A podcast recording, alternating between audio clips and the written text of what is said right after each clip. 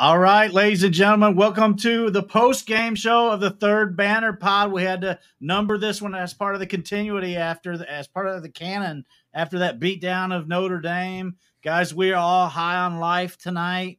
Can't believe the Cards pulled off such a, a devastating win. I mean, it, it was basically controlled there in that second half by the Cards. So, how about it, guys? I, I'm just I'm high on life. It's unbelievable. First off, props to the crowd, man. Props to the crowd. I was at a wedding tonight. I, I couldn't get out of the wedding in time. I kind of am glad because a part of me thought I could get out of there in time tonight and make it. But the wedding kind of dragged on, and I was looking at the time and I was like, you know what? I couldn't have made it. So it makes me feel a little better about not being able to be there. But I could tell on the TV, man. Like people in the Discord were there in the tailgating saying it feels different, man. It's just you can feel it in the air, and that's what they all were saying from from down there. They they said, you know, well, you can feel something different. The vibe is real, mm-hmm. and then like as soon as the TV came on, and you know what? Props to the play, props to the announcers. They the announcers from the moment that the pregame show started they said Louisville's different. When it, when it's rocking, it is rocking, and they absolutely fed into the frenzy. Props to them. They knew, and props to the crowd that was able to make it out tonight. I mean, I almost get emotional talking about it, man. It was it was unreal to be a Louisville fan for as long as we have, and to see that you can't put into words how special that was, man. So props to you guys, man. Props to the atmosphere. Props to the athletic department for pumping out all week. That freaking video they released last night was the best one I've seen yet. I know the Ali video, but I feel like they released that like pre, like before the game. So I don't count that as like a leading up and during the week. Just everything just lined up and then the of course the team. Of course the team brought it. The coaching staff brought it. Ron english you're a bad motherfucker man. I've been worried. I was skeptical because of what i saw at purdue. You didn't blitz very much there. You brought it tonight man. You brought it against north carolina state. You ramped it up tonight. The guys brought pressure we focused in on Estime. Estime couldn't do a damn thing. And that right there was the biggest key of the game.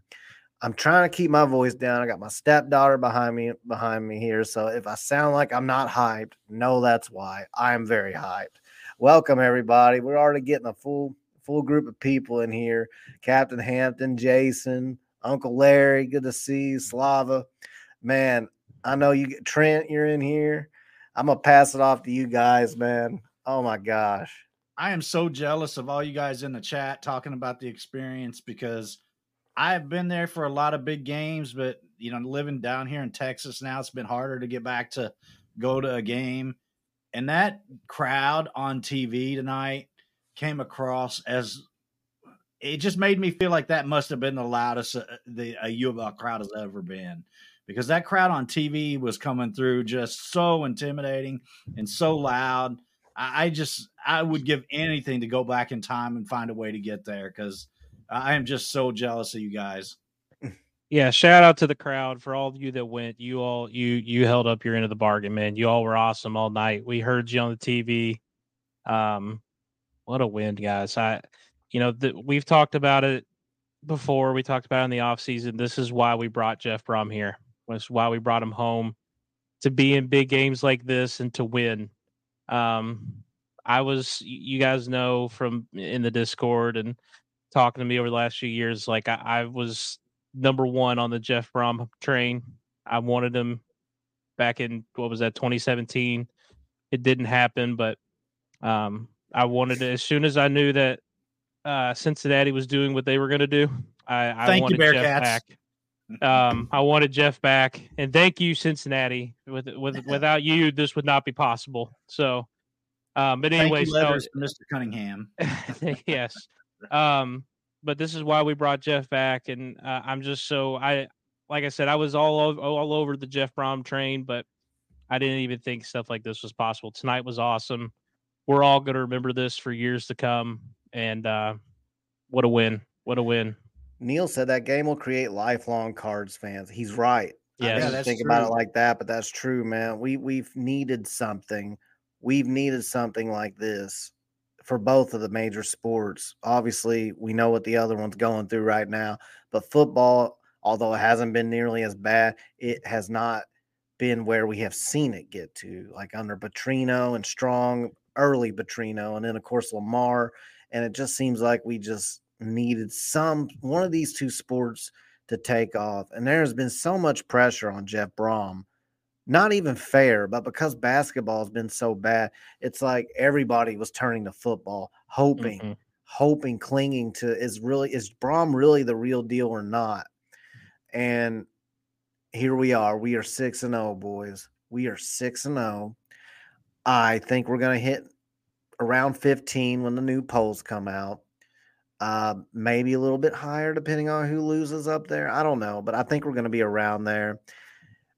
Seeing Katie George, Jack Harlow, and Jeff Brohm at the end of the game on the field together for that interview, three Louisville legends. Surreal. I don't know if Katie George is technically from Louisville or not. She's from Kentucky. She I know yeah, that. She's from Louisville. She's from Louisville. Okay, so three Yeah. Louisville legends. Jason Baker says Baker Mayfield is a genius. Well, it must be because you guys share the same name. But no, seriously, man, Baker Mayfield. And Pat having a McAfee. good- he's having a good year, and, and his good year continues with the Louisville luck, man.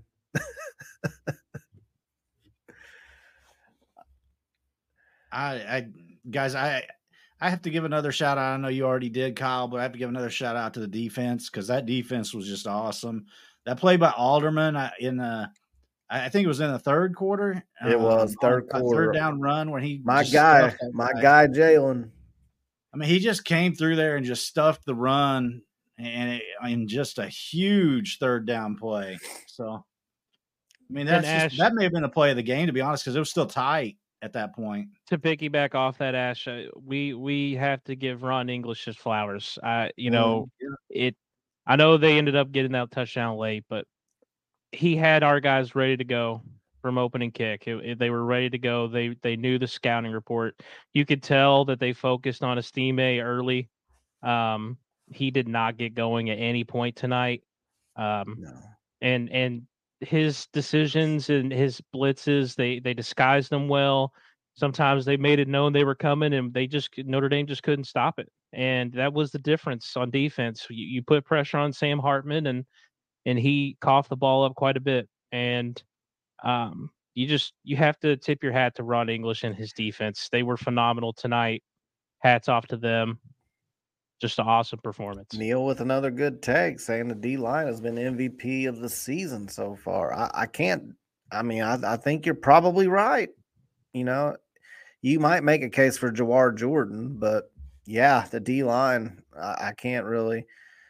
Yeah, they, they've been incredible. And with the injuries we've had on the D line off and on, it's it's just incredible that we're doing as well as we have.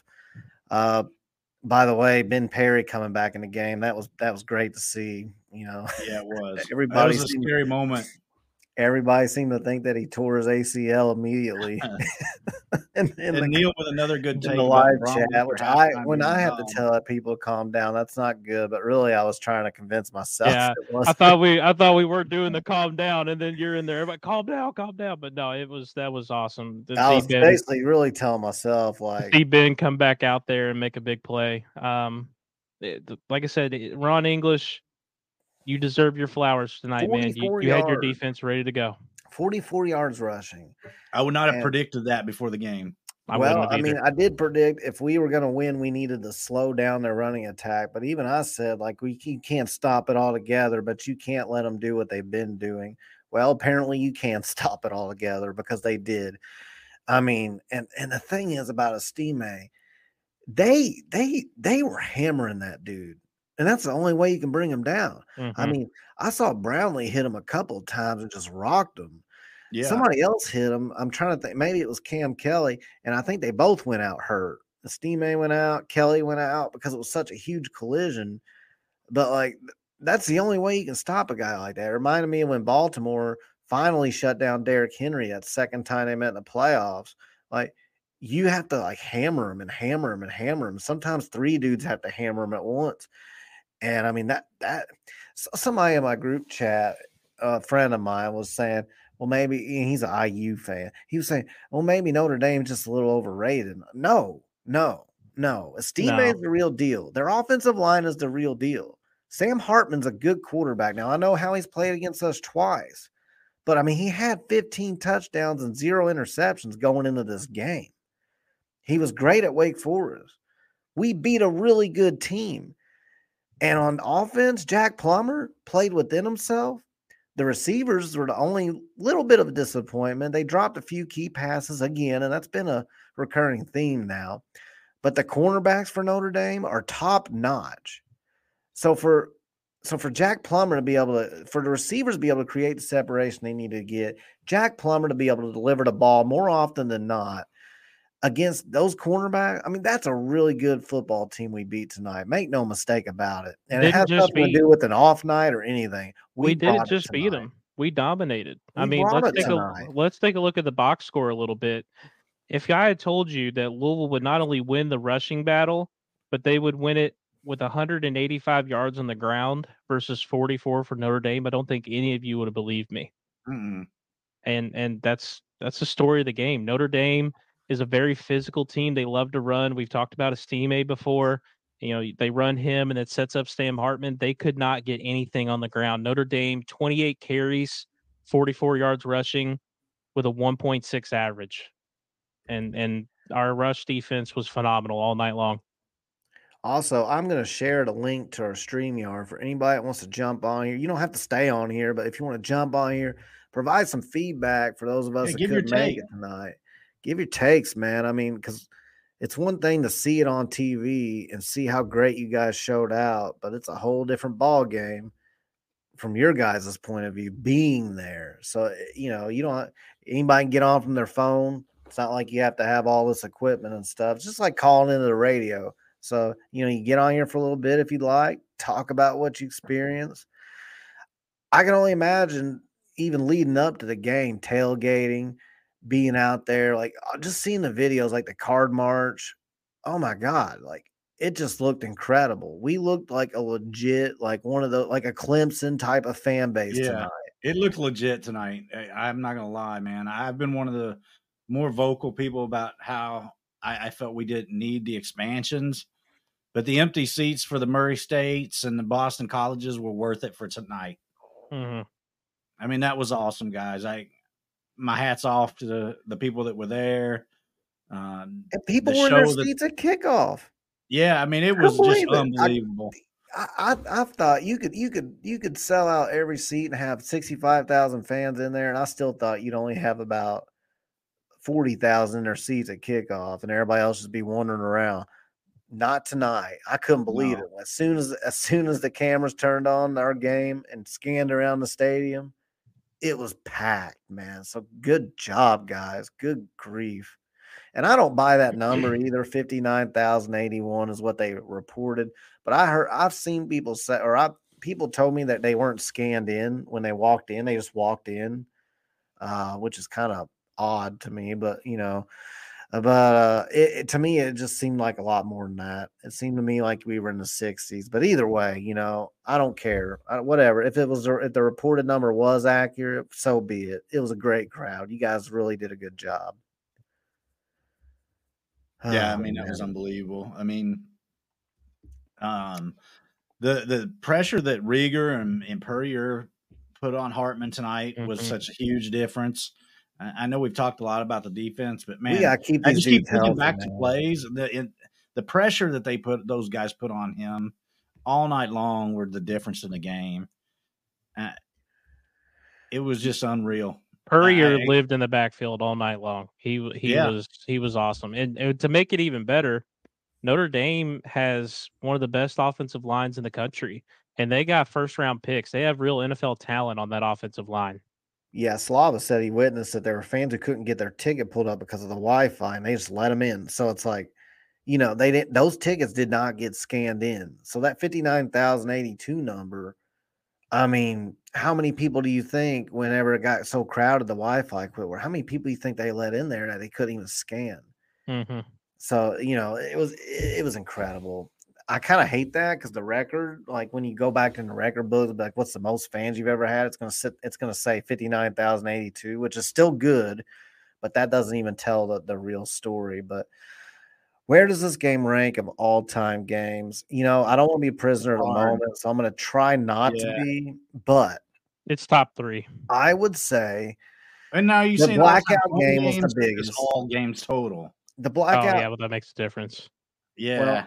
Yeah, I'm gonna say the blackout game was the biggest um, as far as Louisville home games, but this is up there. It's got to rank right on par with the 2016 Florida State, I would think. For home games, yeah. I watched that. Yeah, I watched that. You could argue that Florida State was undefeated, but it was earlier. I mean, I mean Notre Dame was basically undefeated, or they, you know, a stupid choke job away from being undefeated. So it's, I think it's on par with that. Um, you know, maybe if I revisit this in a couple of weeks, I might, I might even move it up. Crowd atmosphere, it, it ranks right up there with the West Virginia game, in my opinion. Just I was at the West Virginia blackout game, but seeing this tonight, I think it was right up there.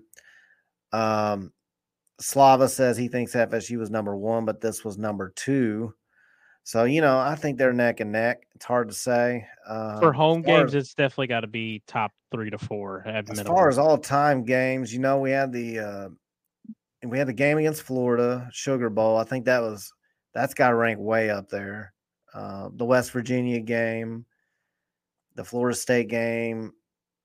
It's I mean, the somewhere- Fiesta I think it's right- Bowl in '90. I mean, if you're putting all time, that's why I don't like putting it into all time category because Yeah. you start putting the importance of those bowl games, and it goes pretty far down the list pretty quick. But um, Well, if you're for me- home games, for me, a game like this, because we're still undefeated and it was a top 10 team, I'm going to put above most of our bowl wins, except for maybe Florida. And, I, you know, the Fiesta Bowl is a little bit for my time. So, Ash, I'll take your word on that one. I know it was Well, I mean, Alabama, we but just- I mean, were they we really just good or was it just kind of like a mediocre Alabama? I don't know.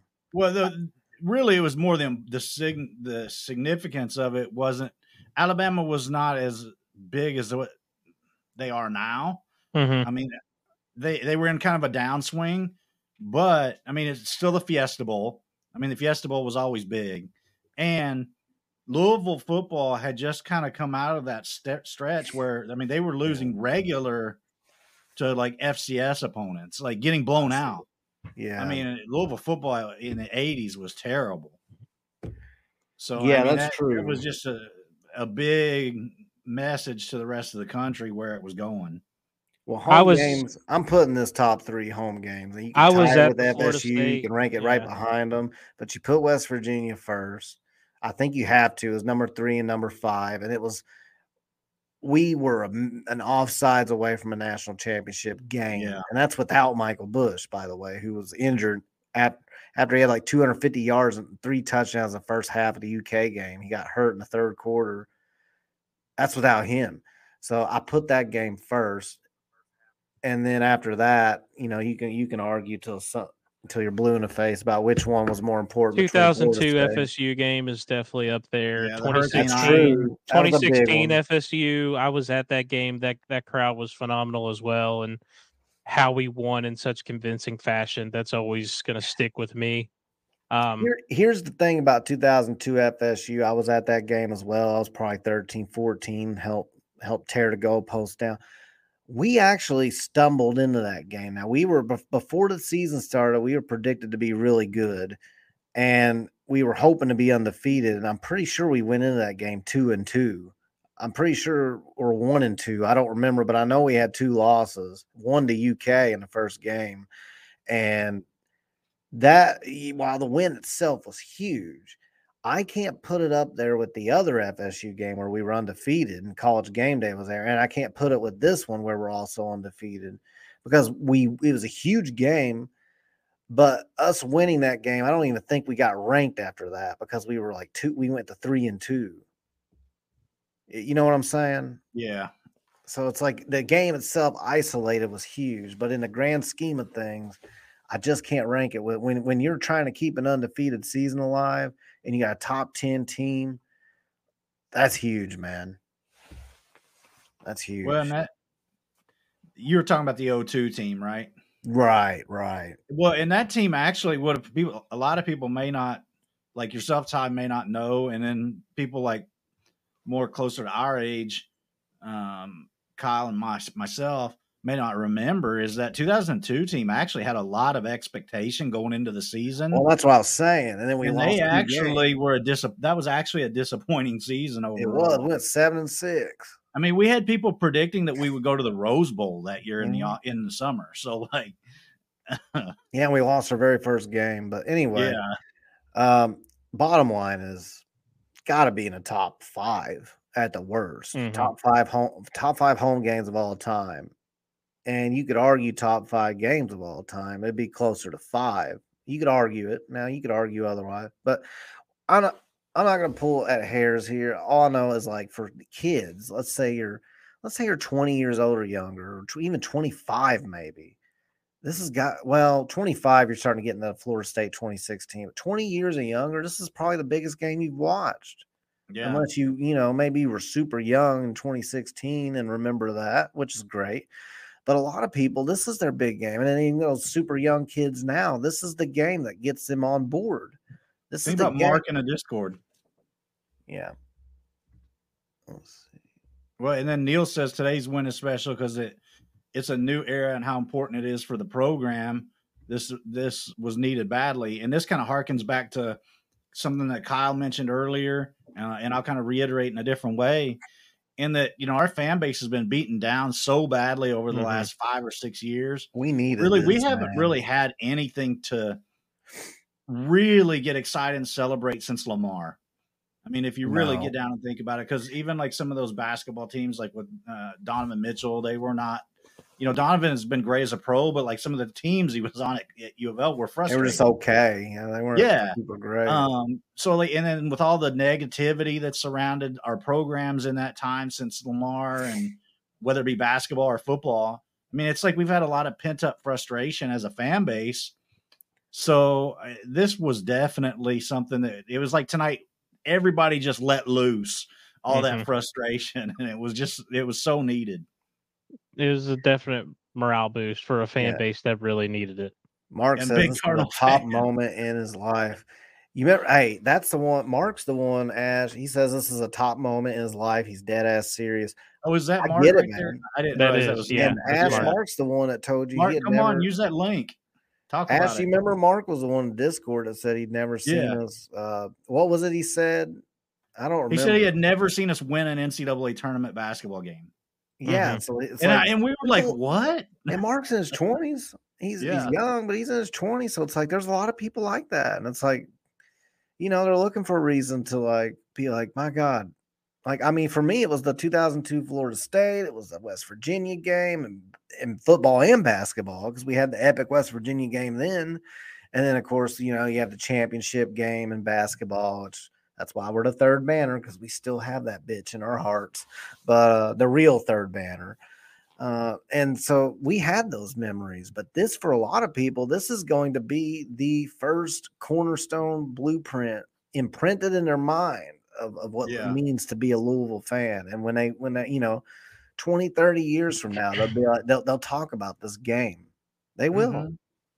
Well, and I'm then rooting for Notre Dame to go undefeated now. I hope they beat USC I am too. next week. 10 and 2 for them. That'd make us look real good. Yeah, I'm rooting for them to go undefeated, man. And I know this might seem like hyperbole what Macro put in the chat here about Ron English uh, might F around and be def- defensive coordinator of the year. He might be. But like our defense has been stout. Look at the look at the scores. if we Like, end up making a run to the ACC title game, I mean, he's going to be in that conversation. So Just think our worst our worst defense was against Georgia Tech in the first half. It's our worst defense we've had. Like and, and like I said, I hate I really hate to keep It's harping on it, but then. it it's time to give him his flowers. He had a game plan tonight. His defense was ready to go from the opening kickoff. They knew their assignments, and it it was a, an incredible performance. So hats off to you, Ron, and your defense. You all were phenomenal all night long. Just goes to show you how bad Cragthorpe was. You had Ron English. Couldn't do anything with him. But he was looking across at the other that aside. side of the field, looking at our offense, going like, "What is that?" Oh man, I tell you, yeah. Yeah, Trent it's a little, says a little too game. much there, Trent. Trent says uh, easily the you want best that. Louisville game he's ever attended. So, yeah. Ah, man. Uh, pull up those tweets, Ty. I saw you said yes. I'll say, are, are we ready for some post game game 'em out. tweets We, here? let's see the post game tweets, Yeah, man. we got a few. Louisville football coming in clutch with the uh the pictures here in the locker room. You, you might have to zoom that in. I, it's can- yeah. there. You go. Oh, nice. Oh man, that looks They're, awful. they're oh, wait a minute. Let's back out of this. We got somebody joining us. We got to take this immediately. All right, we'll we'll we'll We'll- revisit. We'll, put that on pause. Uh, Ross is joining All us. right. oh, Oh, oh. Ross. Ross, what what up? What's going on, Ross? What's going on, guys? buddy? How about that game? Well, didn't get to see much of it. Not gonna lie, but I, I, hope was you getting recorded updates. it. I was getting I was getting updates. I know that it was like seven seven or 10-7 Notre Dame at halftime, and then next thing I knew, it was like 30-13 U of L with seven minutes to go. So it just sounds like we took over that shit. Like we were on it. hmm You know, I'll tell you, I'll tell you one. Of, I'm gonna I'm gonna bring Captain Hampton on. He's in the he's in there in a we second, got a but um, caller in here. So we got a caller in here. But before that, real quick, I'm gonna say that um, I was scared when we had the ball before halftime. We miss a field goal. We get the and I'm like, well, at least we get the ball back in the second half, right? Very first offensive play, Jamari Thrash fumbles the ball. I'm like, okay, Yeah. you're at home, you're down to Notre Dame. You now you've lost the lead, and you just lost. You bookended the half with the ball, and you did nothing with it except turn it over. And I Right. thought right then, I thought, boys, we are in some, we're in some deep shit. And that's when the defense just stepped up and they kept stopping the steam A right in his tracks, man.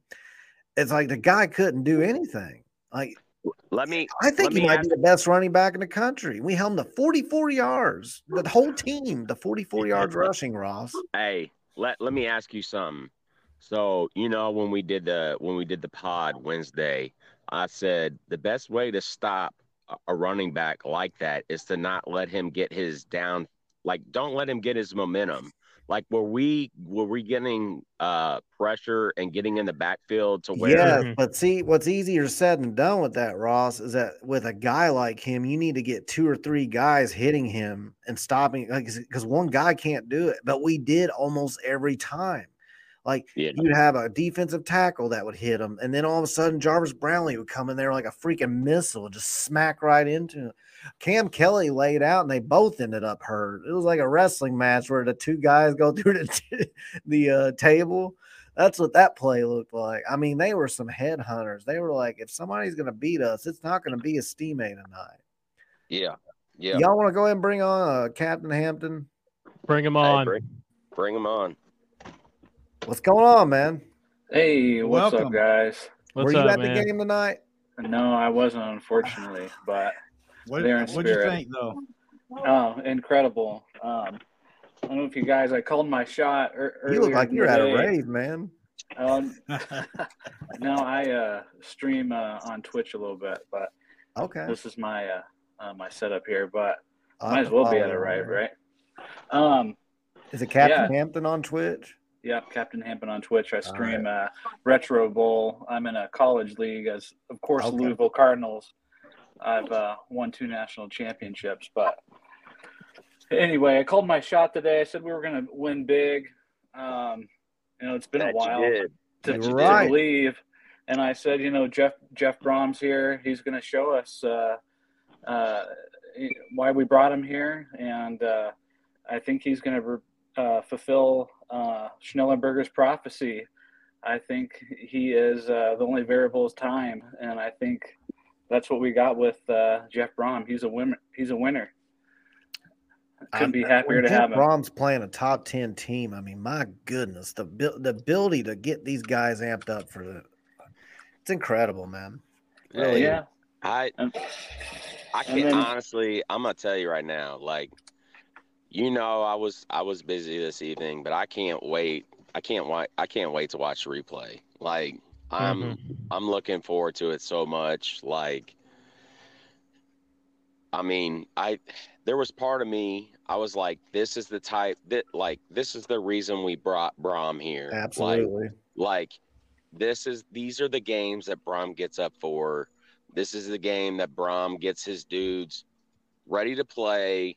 You you might be the underdog, right? But he he his guys don't believe that. They don't think that they're the underdog. Like he is a great motivator and that is something that he has gotten from Howard. That was something that Howard was very very good about doing. Like Howard could get guys ready and make them believe like you be- you belong out there. Like you're better. You're just as good as they are.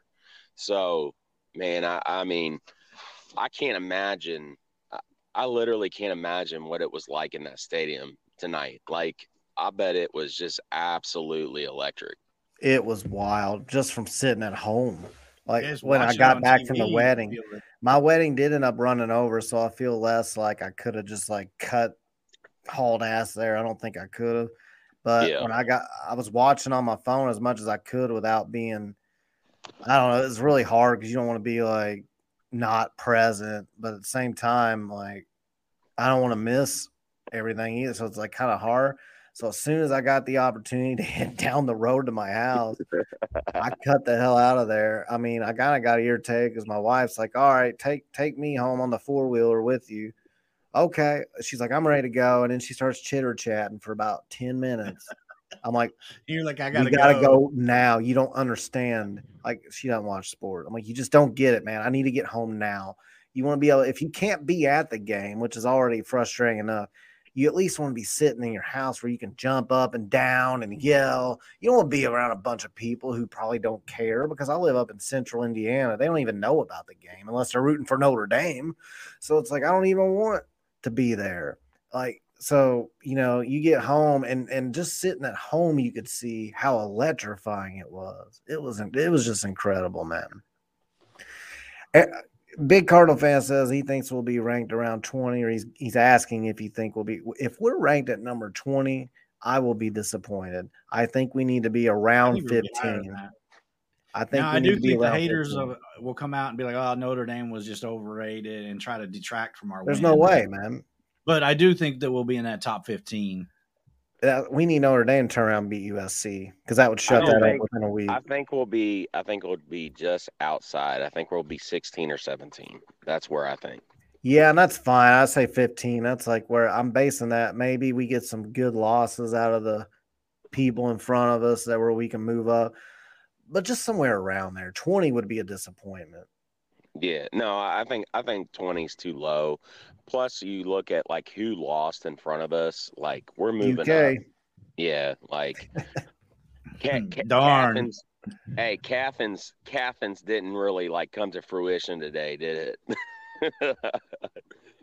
They got- Captain Hampton, uh, we're going to pull up some tweets here in a second, but Yeah. did you have any more feedback? Yeah, I don't know. I don't know if I missed you guys, but man, how about uh Plummer there? He uh you know that North Carolina State game to this game was night and day. You could they mentioned on uh, TV, but you can tell the coaches really worked with him, and he was a real game manager this time.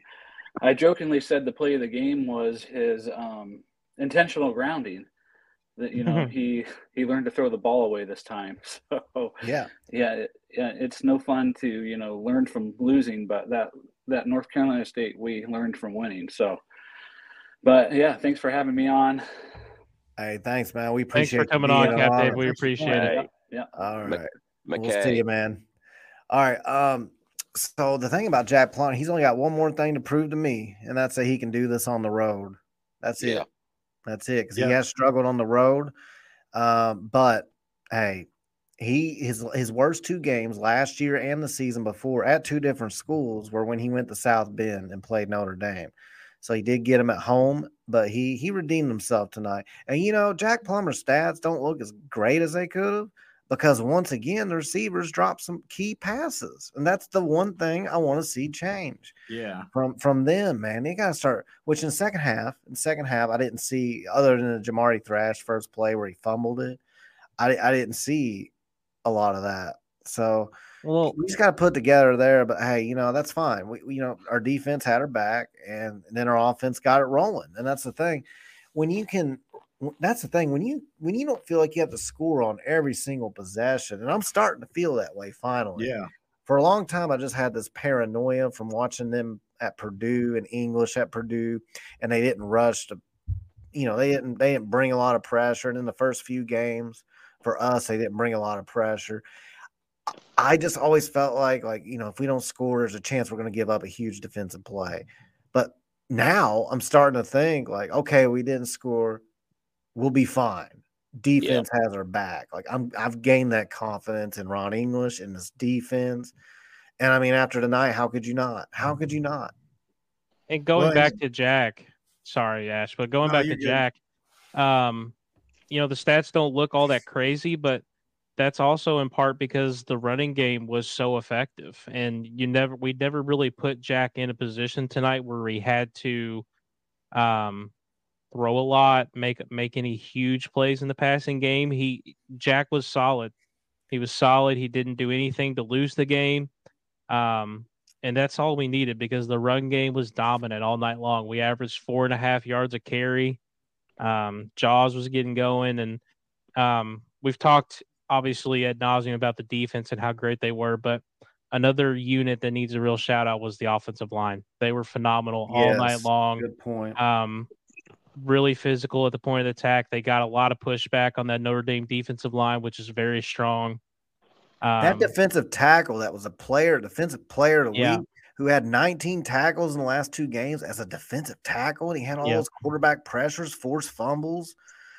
He didn't do anything tonight. Nope. Yep. I don't know who I don't I don't know who lined up across from him because I really didn't. That's the thing. He was so quiet. I didn't even think to look for him he wasn't doing anything. So whoever it was that was lined up across from him, I'm sure Trent knows if he's still sitting in there. Um, he killed it tonight. He absolutely killed it tonight. The offensive line was phenomenal tonight, and, and hats off to them. They got the run game going early and often, and I think it really helped Jack where he didn't, like I said, he wasn't ever put in a position where he had to make something happen. Um, just always, we we typically, for the most part, all night played in really manageable down distance. Um, it, it, took a while for it to get going in the second half, but once it did, it it it was over. Um, yeah, and then uh, one of the cool wrinkles because you guys talked about the offensive line and we talked a little bit about Plummer. Um, one of the cool wrinkles that we saw tonight that I don't remember seeing in some of the previous games uh, was that option play that the we option. That we, yes. ran, we actually ran it several times, and it was uh, effective uh, pretty much. And it was time. we gained yards on that every time. Um, so I'm looking, you know, I, I, hats off to Jeff Brohm for pulling that out because that was something that I didn't know to expect. So. And Plummer ran that really well. Somebody went out on us. No, we uh we had oh. another guest visitor, Ross's uh, yeah, Ross's dog, Moose Moose dog, back over here. That thing is huge. hey, yeah. so I did want to say we had a Rivals 2020 Rivals 100 2024 commit. Bronte Johnson was con- he suddenly decided to visit Louisville unless he backed out the last second. But as of yesterday, the talk was Notre Dame was caught off guard. He was coming here to visit from our side to watch this game. Now, if he made this visit He's committed to Notre Dame. He's a top 100 guy. I don't know what position he played. I was trying to figure it out on there. It doesn't say, but he's a top 100 recruit. You got to think he liked what he saw, right? Mm-hmm. From the crowd, from the what could you just like? What in the world? I mean, from a from the playing on the field. Obviously, our guys play they believe in the staff. There's, I mean, you know, everybody says they believe in the staff. We've had players on this pod talk about how much they believe in the staff. And while I truly believed them, you know, you can tell once they get on the field if they truly do or not. And they do. They absolutely believe in the staff. The first time it was evident was when we came all the way back and beat Georgia Tech when we could have just been dead in the water right then. Yeah. And I mean, you see it, you just see it like they truly believe and they just soak it all in. And, and I mean, they'll go to war for this staff. And that you got to love it, man. And so a recruit coming in to watch who's committed to Notre Dame caught them off guard coming to our side to watch this game. I don't know if it'll come to fruition or not as far as a commitment or a flip, but you know, it, it can't hurt. I tell you that. So, Ty, you want to go back to those uh, tweets we were going to pull up? Yeah, let's go back to them. Let me pull this back up. Thanks for joining us, Chris. yeah, it looks like they're All having right. a great time, man. How about Six this foot one? eight. Oh man, What a picture. Jack Harlow. He was all over the. I feel like there was. Yeah, he was having a ball. I feel like there was ten Jack Harlows tonight. They showed him in the seat. They showed him on the field. They showed him in the locker room. They showed him at the card march. It's like this guy was everywhere, man. This picture's awesome. And you see Jeff's family back here in the background. This was that's awesome. You love to see that. Yeah, that's awesome. Um, do they have any They got a videos? they oh, do actually. Uh oh, that's what we want. And we got want we this. all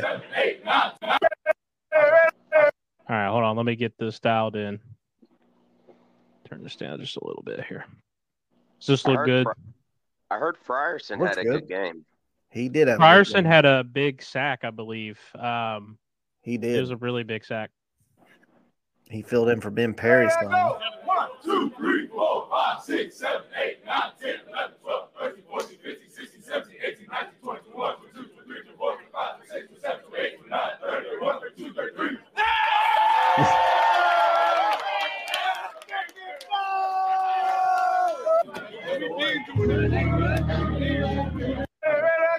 Wow. One, two, three, four, five, six.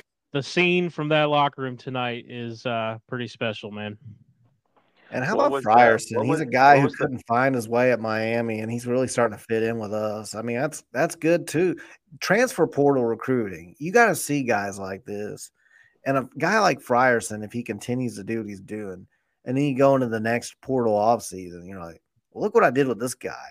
Miami couldn't even get him on the field. Like they couldn't find he was a tweener, is what they always said. They just didn't know what they were doing. You might have the same problem. Why don't you come to Louisville? We'll take care of you. I mean, it's pretty good pitch when the when the transfer portal guys are dominating on the field like that, especially when they couldn't do it. They couldn't even get on the field. So here's the real question here. I just and I just saw this on Louisville's Twitter. Uh, they have the post game presser now. Do we do we want to play that? Because I really want to hear it, but I also don't want the feds to be uh, to be Is it, on, is it on Twitter? Is it It's on, on Twitter and it's from Louisville's think we get in official Twitter. So I don't know how that'll work. Yeah, Brent, put it on. I've seen other. I've seen other channels do it that way. And if y'all if you are if you're down, I'm down. So let me get this queued up again. I mean, you can try to cut us off on a after beating Notre Dame, top ten team, going six and zero. We'll find a way around it.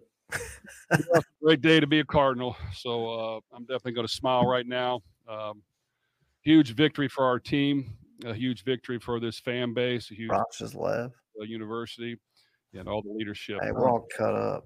does a tremendous Yeah, I job got uh, directing us in the right direction. So I just think uh, Oh, man. our fans uh, were the 12th man. Uh, we felt them, really felt them all week. You know, I read Twitter a little bit. They were ready to go. They expected to win. They wanted to win, and they came ready to win. So we, we I knew we better give them a win. Uh, but uh, they were fired up all week, uh, fired up today. They were into the game. Um, you know, we played hard uh, for 60 minutes. The game was close. So for a while, we kind of hung in there and just kind of fed off of our fans. I just think our players came out in the second half. They understood what it meant to not only us, but to the entire town and city and university to win. And, uh, you know, they grinded it out. And uh, we did some great things on defense, getting after the quarterback, making him feel uncomfortable, guarding receivers. We executed better in the second half, had some big plays in the running game, uh, a little more efficient in the passing game. We had the one fumble, but we overcame it. Uh, special teams came through in the second half. So I just think it was, once again, a team effort. Um, we're happy to be where we're at because uh, it, it is a big win, and uh, we we want to enjoy it, and uh, you know that's what excites us all. So of course, just like I told the team, you know, once you win a game like that, the bar goes from here up to here. So while we want to enjoy it and uh, relax and be around our our family and friends, uh, you know, eventually we got to get back to work and understand. People can say what they want after winning the game, but every week in college football, if you don't come ready to play, you're not going to win. So we'll have to get back to work. fact. uh, that you know, here is in, Yep. uh, over I hope the players hours, but, understand that uh, because a coach can understand. Great it. atmosphere. It was great for our team and our fans to win that game. It's definitely great that he recognizes that already after after what just happened in that huge win. Uh, Coach, over the years, your teams have been known for you know the special plays, the gadget plays. When you've had big time upsets, things of that nature, that's what you've been known for. But tonight, it was different. This was just a straight up man for man kind of you know meeting them at the line and just pretty much beating down one of the best teams in college football in the second half. What do you think that says about your team? Well, it's uh it's a great win, and uh, and yeah, I like big games. Our team likes big games. Uh, Jeff likes big you games. We know that. Can't get up for those. Uh, you know, this maybe isn't the sport for you, but uh, you know, you got to come ready to play, and you got to do all the small things. You got to be aggressive. Yes, we didn't run as many trick plays today. I thought this team was guarding us pretty well. Um, you know, it was hard to kind of get some yards, and then we kind of just went to our best players, uh, Jawhar uh, and Jamari, and let the others feed off them. Jack was very, very efficient. Took care of the ball, threw it, threw it away when we. I got had talk about trick plays. plays Like he's he thinking about how he wanted to run them. outside, allowed our receiver a little time to get open. So I just think um, his maturity level showed up uh, and executed very well. And I got to give our offensive line credit. Uh, these guys play hard, don't get a lot of credit, but we ran the football. Uh, against a solid defense, we found ways to get yards uh, in the passing game in the second half, and then our special teams came through. And of course, you know the defense was outstanding. Jeff, Right. how, how do you attribute uh, the defensive lines, the progression that it's made? Uh, early on, it, you guys weren't getting as many sacks, but tonight it seemed like even in your just base uh, rushing, you were able to get pressure and ended up with five sacks. Well, quite honestly, uh, I attribute it to coaching. I think we've been coaching better.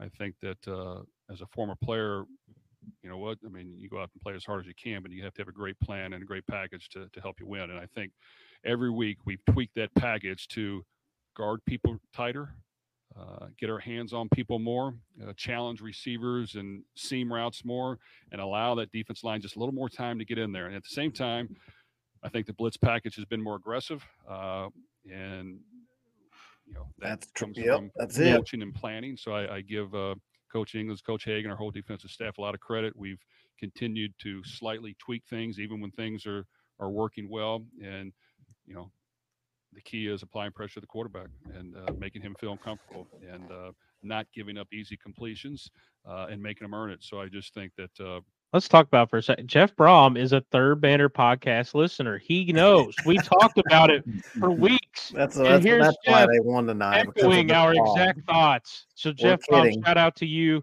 number one third banner podcast fan. You love to see it. you know, when we're able to do that, it allows our defense to, to tee off. And when we can get a lead, uh, it allows our defensive line to tee off. And I just think uh, th- those guys play hard. We played quite a few guys, uh, and they did a really good job.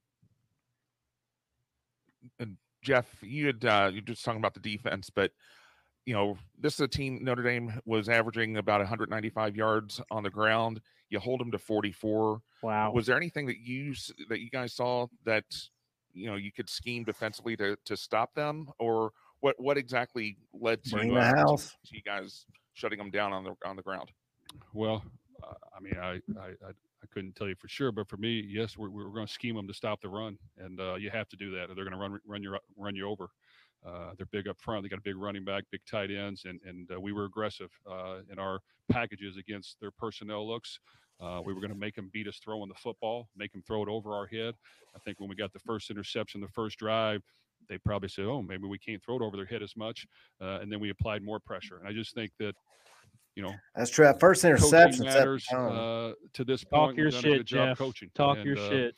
Adjusting to the team we're playing, and uh, with that team, in my opinion, you have to stop the run. You have to put a bunch of guys up there, play downhill, uh, stop the tight end, and then get pressure on a quarterback and make the the receivers in the passing game beat you. Uh, And then, of Mhm. course, if you can get a lead against a team that plays great defense and runs the football we have the advantage. And I think that's what you saw in the second half. Then we were able to kind of tee off a little bit more because we had the lead and we were forcing them to do things that they don't do as much. So to me, that's why it's always important. You got to be good at the passing game and the running game because you never know when you're going to have to use both. Right. Uh, Jeff, you did talk about the crowd and it being the 12th man. Did you allow yourself to really pay attention? You know, you had Jack Harlow out there, Donovan Mitchell, just so many others, and just the atmosphere. Jack Harlow At least before follows Jeff game, Jim or Brohm around. allow yourself to kind of look out there He's much? probably Just behind him right now. Well, uh, without question, taking the field and seeing all the, the seats uh, filled, uh, that's what college football is all about. And uh, this is a, great city that wants to win championships and and and uh, be relevant and, and do a lot of fun things.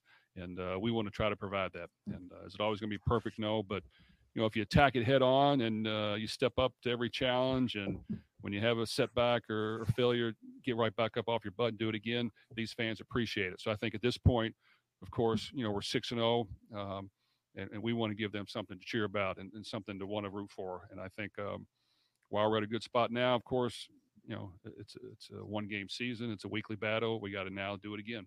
Uh, but I know our fans, uh, you know, love football and they love sports and they love teams that play hard and give great effort.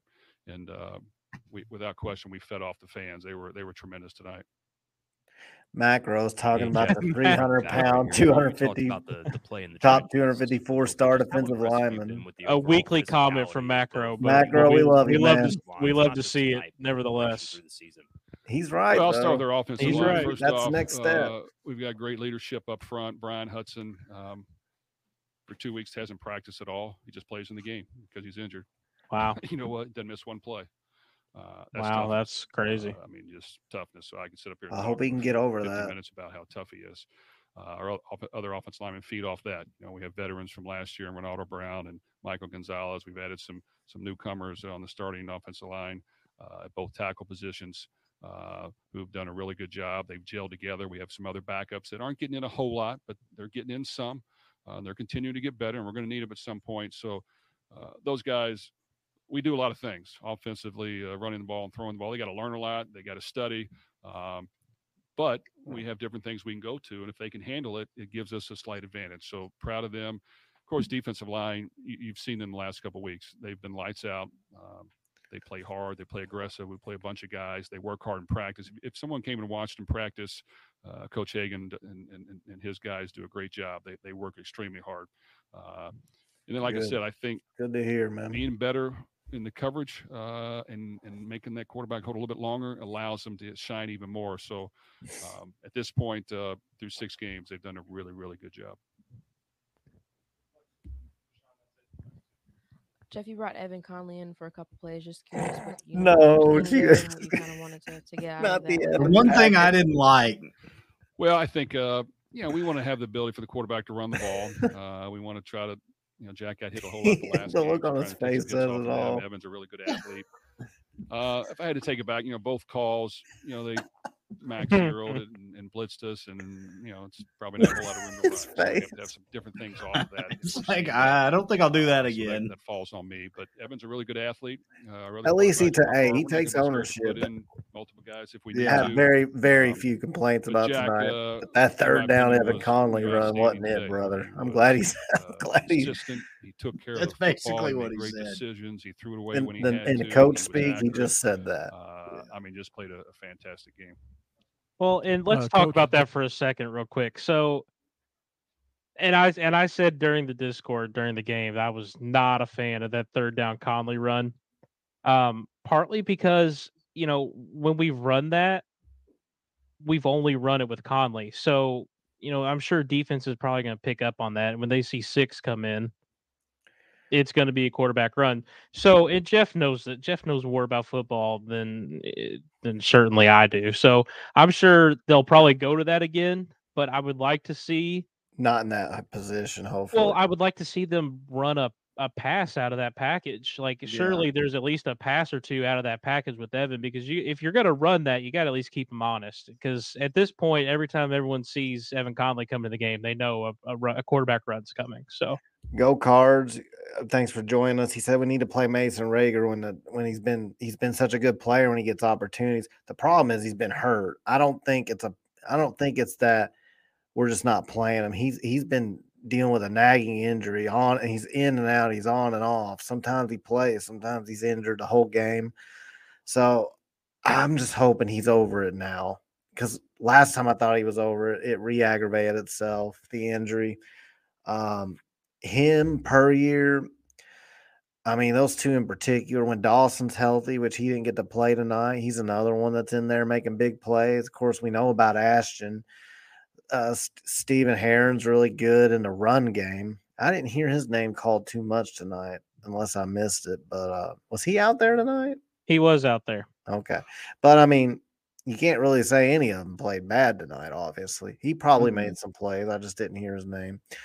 Uh, Perry went back in. That was great. Everybody thought he he uh everybody thought his kneecap fell out and rolled onto the field in our live chat. They thought that this, you know, they thought he had a complete patella tendon just sitting out there, uh, rolling around on the field. And so it's good to know that it wasn't as bad as some people thought. and obviously we don't have the full extent, you know, or, or what happened to Ben Perry, but like we said, he did go back out there. He made the PBU on the game sealing interception. So definitely great that he got back out there and, and hopefully we'll kind of get an update in the next week or two about what happened if he'll be okay going forward. Go Card said we did it great on the run, but we still need to hit the hard interior D line next year because we are small. Go Cards, I want to introduce you to a guy in our chat right now named Macro. You two are going to hit it off. Yeah. Macro doesn't go a single third banner pod episode without mentioning that we need some four star, top 250 defensive tackles and transfers. So, uh, but we get we we joke with Macro, but he's right. It is the next step. It's the next step in this program. But I mean, tonight and, and this so far this season, the defensive line has arguably been the biggest uh, strength of our entire team. I mean, and it's crazy because I wouldn't have guessed that before the season. I, you know, I mean, I thought they had potential to be decent. I wouldn't have guessed they'd be as good as they were. We all knew Ashton Gillotte's a beast, but I mean, I didn't know these guys were going to be as good as they were in the interior in particular. Jawhar Jordan had a tough week last week versus NC State. They did a lot of run blitzes and things to make it difficult on him. Uh, today, it seemed like I don't know if Notre Dame wasn't ready for his speed, but just talk about how much better your offense is when he's out there making those type of runs. Well, last week was on me. Uh, they were able to stack the box, and, and I didn't have enough answers. So we, we definitely try to wanted to try to you know fix that a little bit. So I thought our plan was better this week. Um, creating space for him is very important because if you can give him space, he's fast, he's elusive, he's quick, uh, and he can go the distance. So I think you know we had some couple runs that didn't have a whole lot of room, but he popped it in there a few times early on. He stuffed it for a little while, and then we kind of came back in the second half and hit a couple big ones on a couple different calls we hadn't hadn't used yet. Uh, but uh, you know he's a fantastic player. Uh, once again, unselfish. We have other running backs too. He doesn't care who's in there. He just wants to win. Uh, but he was fantastic today as well. And there you have it. That was Jeff Brohm, post game presser.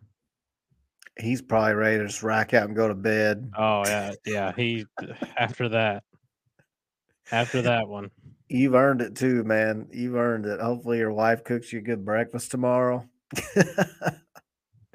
Thing is, knowing him, he'll get right to the Pittsburgh game film and, and try to hype that up. And you know, that's what you got to do.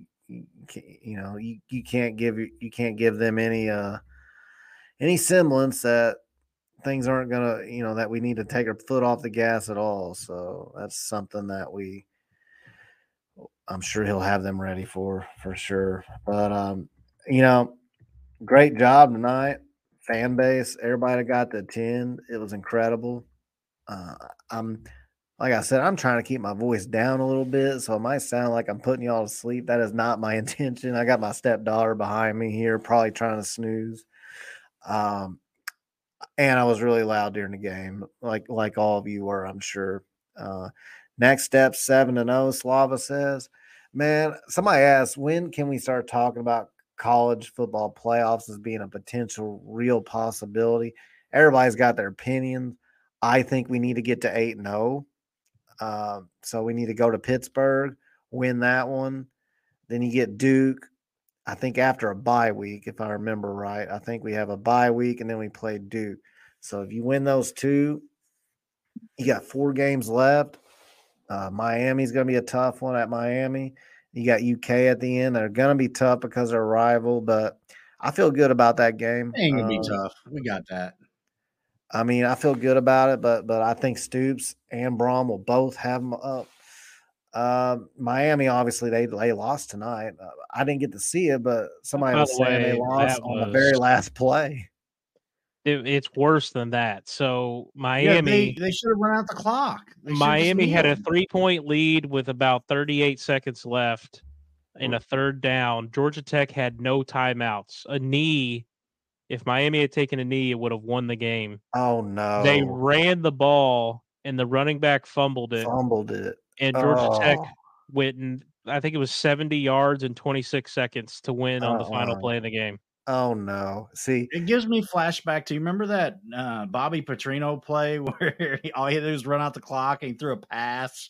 Was it Florida State that we were playing? yeah, it was Florida game? State. Jawon Pass through it, and I was never a fan. Ty knows this. I was never a Jawon Pass fan. I wanted him Mhm. bench like Jawon immediately. No, no disrespect to the guy. He just wasn't ready. didn't throw it well and, there. and he had him throw it. But yeah, that's crazy. Miami did that. They were undefeated. They had a chance at the playoffs. And I mean, you could still technically sneak in, maybe, but now you've made it a lot harder on yourself. I don't So uh, that's I don't know tough, what man. I don't know what Miami fans are feeling, but Aaron, welcome to welcome to the pod tonight, man. Mario Cristobal. Did you get to go to the game? Uh yeah. Look, look, see, look, go cards and macro talking about the defense. They're already they're they're already best buds. You guys might want to exchange contact information. Yeah. Y'all can y'all can roll out a list of hey, we'll talk about on the pod if you want to roll out a list of four star defensive tackle prospects that we need to be uh, looking at. hey, we're gonna have to go back to Louisville football on Twitter. They're just rolling out the content right now. Let me pull this back up. They're g- hey, Louisville football Twitter, Louisville Hey, Twitter, man. While you're doing that, I'm just gonna roll through the schedule here. We got Pitt, They're really good. Duke, Virginia Tech, Virginia, Miami, and Kentucky. I mean, I don't think there's anything wrong with saying we should win five games out of that. Hopefully. I just want to see I really want to see how we play at Pitt after such a big game. Not that I think Pitt's good, but that's part of the problem almost. Of course. Yeah, eh, you know, can you get up for that game? It'll be interesting. All right. Uh let's see. Sounds not working. I mean, because if we lost to Pitt, Virginia Tech, or or Virginia, I think every one of us would be upset by that. Okay, what's going on? I'm just trying to find our right thing. I, Yeah, I'm not. yeah. Okay. I just changed it. What? How can you not smile at that now? Okay. That is a great victory. All right. A great victory. You guys earned it. You worked for it. All right. You went out there and you played your tail out for 60 full minutes, came out in the second half. The game was tight, defense made all kinds of plays. Offense started to execute. Great things happen. Great things happen. I'm telling you what. How can you not smile at that now? Okay. That is a great victory. All right. A great victory. You guys What, earned uh, it. You worked for it. All right. You went out there and you played your tail out for 60 full minutes, came out in the second half. When the game was tight, defense made all kinds of plays. Offense started to execute. Great things happened. What a great scene there. By the way, for those that uh, saw our episode, and I clipped it on on X, and I, I put about why you should be able to storm the field. I want to revisit that now. Do people still feel so strongly that it's classless to storm the field? I'm just curious because there was a lot of you, and I know one person felt like they were called out in particular, and that is the person that generated the conversation. I did not call him out or anybody in, individually. But the idea that it's classless to storm the field, that we should be better than that, how can you look at what happened tonight and how, how it went down and say that? There's no way. And I guarantee you, every single person that was on that field, I wish I could have been there. Like I said, I had a wedding, but I bet every person, I bet they're- have no regrets. I- Aaron B. right now, I was on the field and it was fun. I'll never, I'll never regret it. After I said no regrets, he's literally writing it. He has no regrets about it because why would you, man? And for some people, that's their first positive, like amazing moment. You know, the Florida State game was seven years ago. I mean, some people argued, and they and they made they made the right point. I said we haven't won a top ten game at home in forever, and then they all corrected me and said Wake Forest last year. which is technically Does that correct. count? Wake Forest count? Come on. Technically correct, but yeah, it's kind of like when we it beat doesn't Wake feel the Forest. same. It's kind of like when we beat Wake Forest in the Orange Bowl. We won a BCS game, but it was Wake Forest, and I It doesn't hit the same. I don't mean that disrespectfully, Wake Forest, but I mean it's like if You're Louisville was ranked number ten. Means it disrespectfully. Screw you, Wake Forest. I just mean like if Louisville was ranked number seven and Oklahoma beat us, like- and they were kind we of and they no had offense. You're gonna offend. But well, let me let me just say, like, like if Louisville was ranked number seven and Oklahoma beat us, they're not going to rush the field because it's not. We don't have that name yet, so I'm not Yeah. biased. It's like, but Wake Forest is in the same boat. Like, yeah, they were number ten. I'm not counting that as like a storm the field win. Uh, It's like in basketball. If we were to go up there to DePaul and somehow they're in the top fifteen, and we beat Right, them, we're not gonna right. we're not gonna go. Oh, we beat a top fifteen team. Like, Yeah, it's it's just not saying there's levels to this, and some of it is the name, but Notre Dame, and, and it's a good Notre Dame team. I'm curious to see how they play USC next week. Is it possible that they just feel like they've been beat up? They've had night game after night game, prime time. It's possible they roll in there like a wounded duck and, and flounder it around. And uh, but it's also possible we see the Notre Dame that we think they are. I still think Notre Dame's every bit as legit as they were before this game. I don't think at all that it was that Notre Dame is overrated, as one of my buddies in a group text for another fan base said. And I was like, dude, I'm not hearing that crap. I don't know if he was trolling me or being serious, but I wasn't I wasn't hearing it, man. Uh, not with their running attack, not with a veteran quarterback, a stout offensive line and defensive line, and a beast of a tight end who actually played really well in the second half Yeah, he was us. despite us trying our best to stop him. And Ben Perry did an admirable job. But those guys have some players, man. We beat a good team, and it's okay to say that. It's I don't I just don't like when people are like, well, maybe they're you know, it's kind of like in basketball when they chant overrated when they're at the free throw line and you beat a really good team. Like, well, do you suck? Is that what you're saying? You know, maybe it's that you're just better than what they thought. And, and I think we're better than what people thought, myself included, because I waffled back and forth on this game. Some days I felt like we could beat them. Other day, like today, I just had this horrible feeling. And I thought, you know, I don't think we're going to be able to do it. I looked on paper and I thought, this is a really good Notre Dame team. But Jeff Brohm, once again, versus a top 10 team, shouldn't even doubt him at this point. I um I know it's easy to say that I wasn't on the show this past week, and I know it's easy to say in hindsight. Um, and I didn't give any official official predictions or anything scores, but I always felt like we were going to win this game.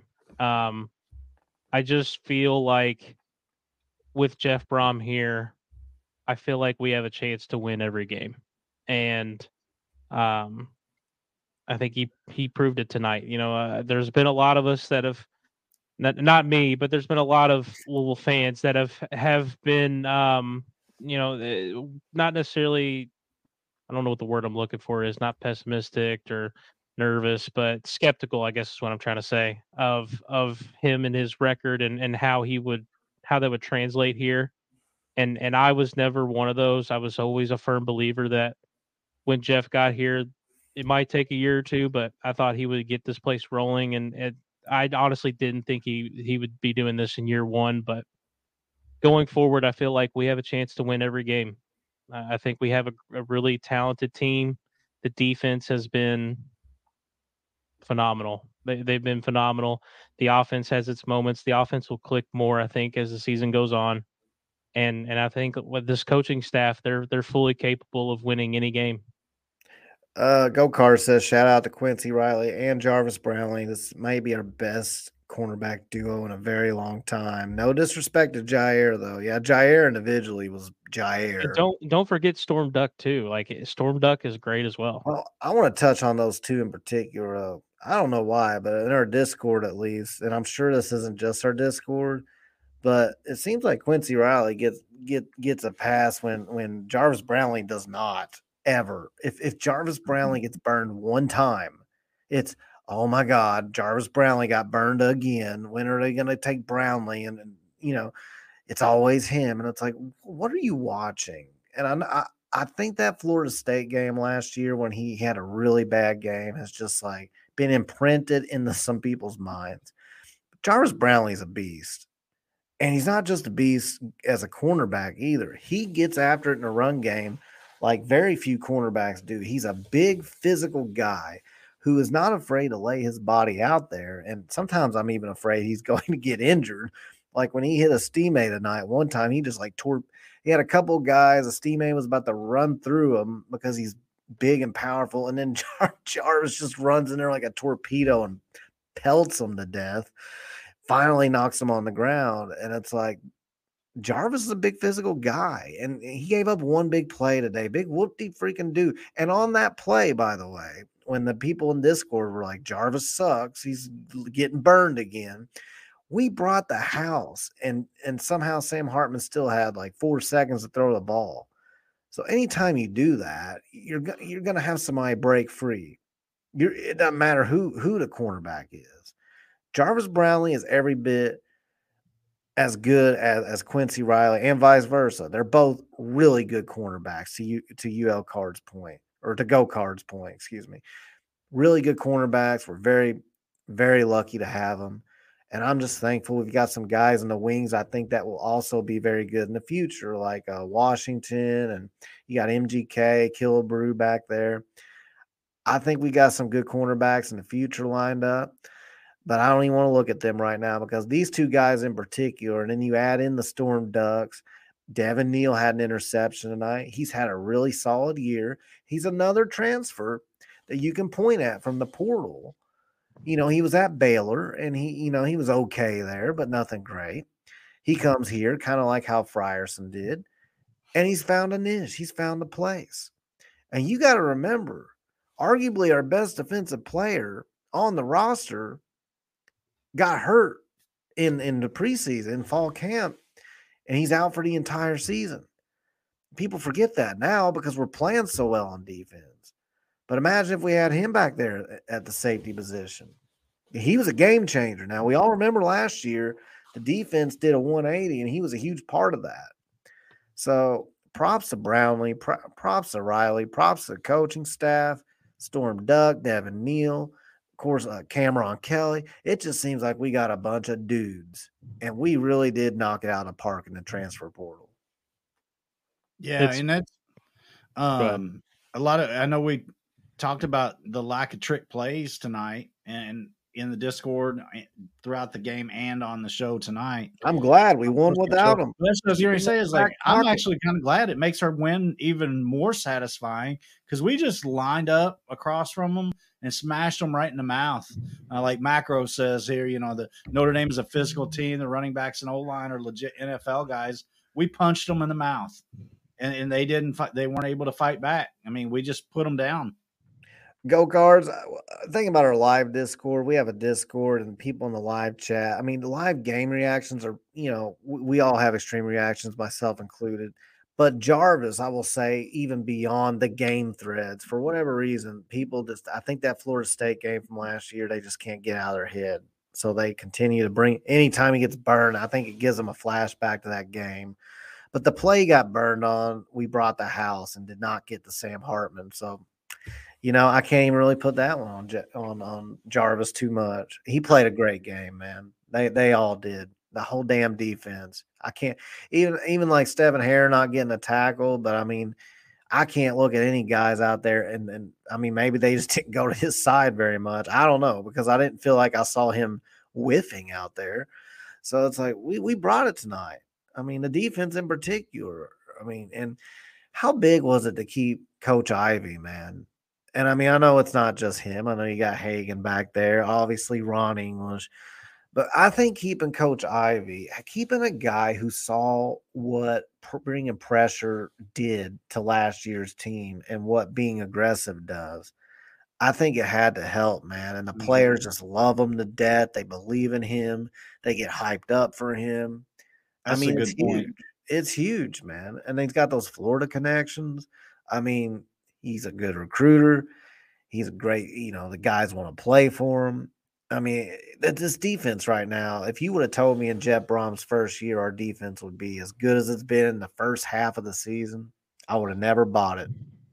Never believed it. No disrespect. I just never seen it before now, not even at Western. Yeah, and then spe- speaking of smashing Notre Dame back in the mouth, that play uh, where Rieger just knocked that line, I forget his name, Rolled right over him. He Ran just right rolled, yeah, he just pancaked that dude back on his ass and got to Hartman. I mean, it was that was a play.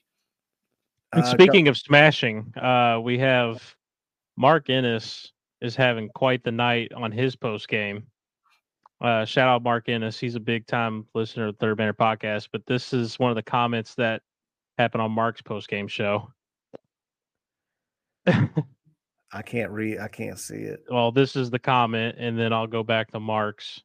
Can you see it? No, I mean I can't see it. It's too small. Oh, okay. Well, let me zoom in here. I can read it, but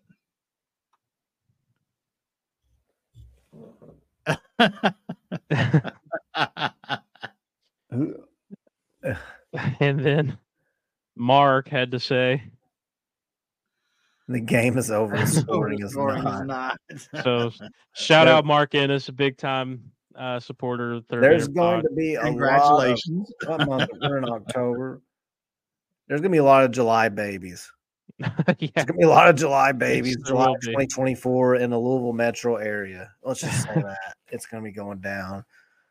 Uh, rightfully so. There's gonna be a lot of future cards. Hopefully, uh, we got a few. Uh, hopefully, we'll get some good genes in there. Maybe get a few uh, future recruits. I'm sure. uh, I can think of a certain website that probably posts a couple articles come 20, come next year for uh they they like to post about guys that are five six years out seven years out Mhm. so, uh, nonetheless uh yeah there'll be a lot of babies run around uh, a lot of newborns in july next year And future cards fans.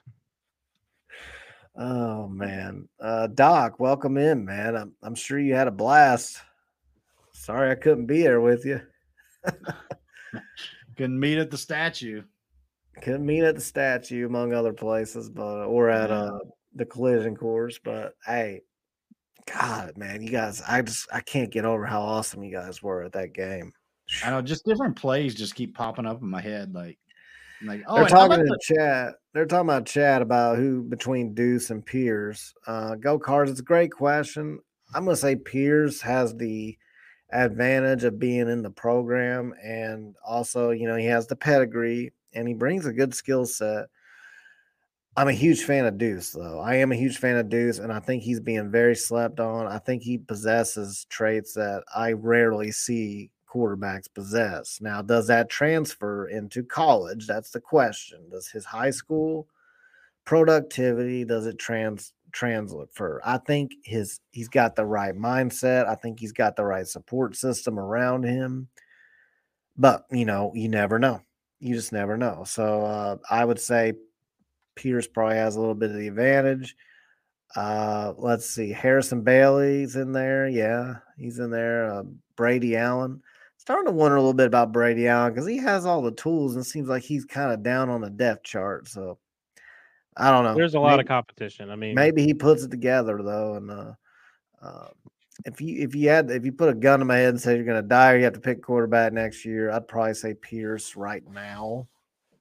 But it wouldn't surprise me, and that's why I sit on their pod and caught some heat for it. But it wouldn't surprise me if Deuce at some point next year became a starting quarterback. And then there's always a possibility Jeff Brohm hits the portal and decides he wants another experienced guy. So you know, you, you just never know with that that's part. kind of what I think will probably happen, but you never know.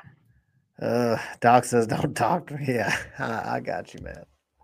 to give Notre Oh. Dame a little bit of props. How about the boot on that kicker? Gosh, Oh dang. man, I'll That give dude- Notre Dame. I'll give Notre Dame a lot of props. I think they're a good Yeah. football team. That's just something that popped in my head. That that dude was could kick. I will say, I bet their fans are kicking and screaming about their coach going for it at their own 35 yard Oh, line when we had nine down, minutes yeah. left in the game. And I mean, I think they still had a legit shot to win the game. Yeah, They were imagine down if we know- a touchdown there. That was a stupid decision. I don't know if that was I would've been arrogance or if that Brohm if he was that. coaching We would have malpractice. been mad. Well, and then Sorry, when we what'd you say, called the timeout because we were so caught off guard, we called timeout. I'm thinking, well, this gives him time to get the punt unit out there. Nope. I mean, I'm all for being pretty ballsy. So it's like, you know, I'd rather have a ballsy coach than one that's always conservative. But man, that that, that just He had like, no reason to go for it there, no, though. not I- right there. He panicked. That's what I'm saying. He I don't know. panicked, Ty. I don't. He didn't I don't think know he if could that stop was. us. I don't know if that was arrogance or just coaching malpractice. No, I think that I was think I think he I think he thought that their defense was cooked because they did just give up a couple of big scores and Jawhar Jordan was starting to run ramshed. So I think he thought if I give them the ball back at like the 30 yard line, we're cooked and they're going to go down there and score again. And so we have to we have to keep our offense out there. But my God, instead you gave it to us at the 35. Let us run a couple more minutes off the clock and kick field goal. It just seemed like a uh Slava he, Uh, he did. he did smirk. Ty thinks he smirked. I think he smirked more because he was just like, my God, another night game. What what can you do? But I never took it as a slight. I didn't take it as a slight, but Ty did. And I know some other people kind of thought he was smirking like a con like it's not worthy of being a night game. Hard to know.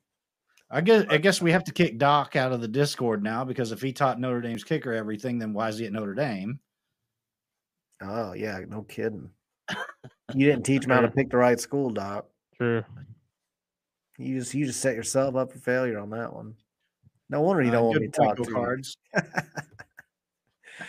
Uh, yeah, we scored more on Notre Dame than Ohio State. That's the thing, man. I mean, they should have beat Ohio State. Doc, you backtracking. too too late, Doc. oh man. But uh, you know, and if you're a Notre Dame fan, maybe those face masks, you have a problem with them. But I mean, they were face masks. They were. yeah. It's rare that they call those on the uh, offense, but it was the right call. Well, in the one, uh, they They kept saying it was a little bit of a face mask to the commentators. the one dude was dragged all the way to the ground by his face mask. That's a little bit. I don't want to see a lot of it. You I mean, take it- the damn helmet home with you. in one of them, like I know people, there's no such thing as makeup calls, but they missed a very clear, in my opinion, defensive PO, PI on Notre Yeah, Dame. that's what I was going to say. That- yeah. yeah, true. and- Maybe I thought that was I thought that was pretty blatant, and they didn't call it, and then the face mask came in like a play or two after, so Yeah, you can't really be too point. mad about it. And and the face mask was the right call. I'll be It the first was. one to say if we got a break, we didn't get a break. I think that targeting the NC State got was kind of BS. So I mean, I'm not afraid to, but I mean, I think that as far as those face masks go, face mask is face mask. But I can see them complaining about that. I I mean, Yeah. the petty ones, you know. But you know, I'll say this: Notre Dame fans kind of remind me a little bit of the Florida fans before Sugar Bowl. Talk, you know, just irrelevant. We just, you know, we're obnoxious, irrelevant. Who cares? But I mean, look, you have to look at what we did tonight as far as a crowd, and you have to give some props. Don't be don't be that guy that doesn't give props. If you guys would have won the game, you would have won the game, but you didn't. And the atmosphere was electric. And be and be be proud, Notre Dame. We don't get trust me, Louisville fans are a fickle group in football games as far as attendance. It takes a lot to get a group like that together, a rowdy group. So so you know, consider yourselves a worthy opponent of such things. You know, we don't get up like that for everybody, unfortunately. That's a pause. But uh nonetheless, uh uh so don't take that as a you know don't take that as us being amateur or whatever take it as a compliment to your program. Half the Cavs team was there that's true. Man the amount of people there. Like i said earlier katie george jeff brohm and jack harlow all in a picture together when katie george is interviewing jeff brohm. Just three local legends and I mean, my eyes were more on Katie George, but I mean, no, no offense to Jeff or Jack. I like both of you, but I mean, come on now, it's Katie George. You know, I might be the other than the win, that might be the best part of the night. Um, we talk about Sam Hartman for a second? Sam Hartman will never have to pay for another beer the rest of his life in the city of Louisville. Nick Sorrell said Nick Sorrell said uh, Sam Hartman's the best player to ever play at Louisville. And I think I think Mark Ennis said that we should retire Sam Hartman's jersey uh, as well. So Oh, Mark Ennis is probably having himself a day. Just Oh, knowing how he- he is. Mark Mark's get to know having a day on works. Twitter. He's he's got Twitter on lock tonight. He's he's having a night. Oh my! Well, and from what it looked like on TV, it didn't look like it was an overwhelming number of Notre Dame fans there. No, I mean there was some, but I mean that's that's No more than you know what any other prominent, you know, big historical football team would bring. Yeah, I mean, you, you got to expect some Notre Dame fans to be there a lot, but I mean, my God, you couldn't have got much louder. I mean, I could tell when the Joker and the Thief came on, and and and the commentators put a spotlight on it. When the fourth quarter started, they said this place is absolutely going bananas. That's the thing for those of you that were at the game. From the moment, bef- from the moment the pregame show started, the announcers, the the play by play guy, I don't, who who were the announcers tonight? I don't know. I don't. I'm Joe Tessitore and uh, Jordan Rodgers. Joe Tessitore and Jordan Rodgers, they hyped you, the crowd. They hyped you guys up from the moment that they got on the air, man. They were like, "This crowd is electric tonight," and all night long. Honestly, Notre Dame fans are probably like pew. You know how, as Louisville fans, you get you get the commentators drooling for the other team, and it's really annoying. You're like, man, they're probably wearing, you know, Boston College. uh, that's a horrible example. They're probably wearing Clemson jerseys underneath their suits. You know, Yeah. we said that a lot. I feel like we were that team tonight. I could see where Notre Dame fans would like be sick of it because they were pumping you guys up. And then when I the always joke and the thief, Tessitore, so yeah, and the Joker and the Thief. I know when it came on, always comes on at the end of the third quarter before the fourth quarter. They they were you must y'all must have just like really knocked out of the park because they couldn't believe it when we got when they got back on the air. They were like, "This is insane," and they were showing all of you guys like the camera was zoomed in on everybody going crazy. It was it was awesome. It, it like the vibe bled through to my TV. I was jumping with you guys. I I yelled so many times, and my wife was like, kind of getting annoyed by it. I could tell because she was she was tired and in the bedroom, and she was just like, "Man, quit yelling." I'm glad they showed uh, Jeff's uh, pregame speech too in the locker room. That was cool. I'm glad Yeah. they gave him access to that. Yeah, I'm glad I, Jeff I, I knew the game was over for Notre Dame as soon as they showed that speech. I, knew it was over. Man, I'll tell you what. Just like I said, there's going to be a lot of uh, new babies next July 2024 in the Louisville metro area. There's also going to be a lot of husbands sleeping on couches tonight. It's either one or the other. You probably either pissed Yeah. your wife off if she's not a big sports fan, or you know you're going to score on top of what Louisville scored tonight. So it'll be more than 33 points by the time you go to sleep tonight for some of you. Just make sure you get that two point conversion. We're not gonna. I'm go not going to say what that entails because I really don't know. I'm Yeah. kind of rolling with it. I'm, I'm Uh, Oh, oh man. so if anybody's new, if anybody's new to the pod tonight, if anybody's joined us for the first time tonight, or if you just keep joining and you haven't subscribed, which would be a sin in and of itself on this Sunday morning, please like and subscribe to the Third Banner Pod. We just played a Catholic team and we beat the crap out of them. We've got to repent. So don't add to your sin count by not subscribing to our channel. Come on now. Macro. I think we'd all be happy with that. Uh, Yeah. yeah, that's another thing. I mean, not that I care too much about what UK's doing, but they got the crap beat out of them. That just that's like that's just like a little sprinkling on the on the you know the cake's Yeah, great. The, cherry on top. the the ca- yeah the cherry on top. It's like you got all the the proper ingredients and you just put that little cherry on there. UK getting their asses kicked tonight. That's good. It's great. You you you hate to see it, but you love to see it. Oh, that means Uh, just Uh, who do you isn't- guys got tomorrow, Coke Cards? oh no, Ty's gonna. Who, say who do the something. Jets got, Ty? Uh, we got Denver, and I that's haven't looked at the the schedule at all. the Nathaniel Hackett game, so that'll be intriguing to watch. Uh, go cards. I see your comment about the Bengals winning. If Joe Burrow trots out there again, good luck with that. Um, Oh shit! I'm not making it up for the Bills game. I didn't realize they were playing Jacksonville. and uh, ju- yeah, they're playing in London, right? Yeah, the, it's the the, London game's game. at eight thirty, so I'm not gonna make it up in time. I know we're kind of wrapping it up here. Did anybody watch the Toy Story game? No. Oh, no, my but God, it my, was- my niece sent it to us all and was like, dude, this is, looks like an awesome football game. It was- Actually, it looks really horrible because I was thinking was- of the matchup. I was it like, was so bad in the beginning, and then it became kind of cool. But the Falcons just, oh my god, it, they, terrible. it was. They could have picked a better matchup for that. Is but- Dave Ragone still their OC?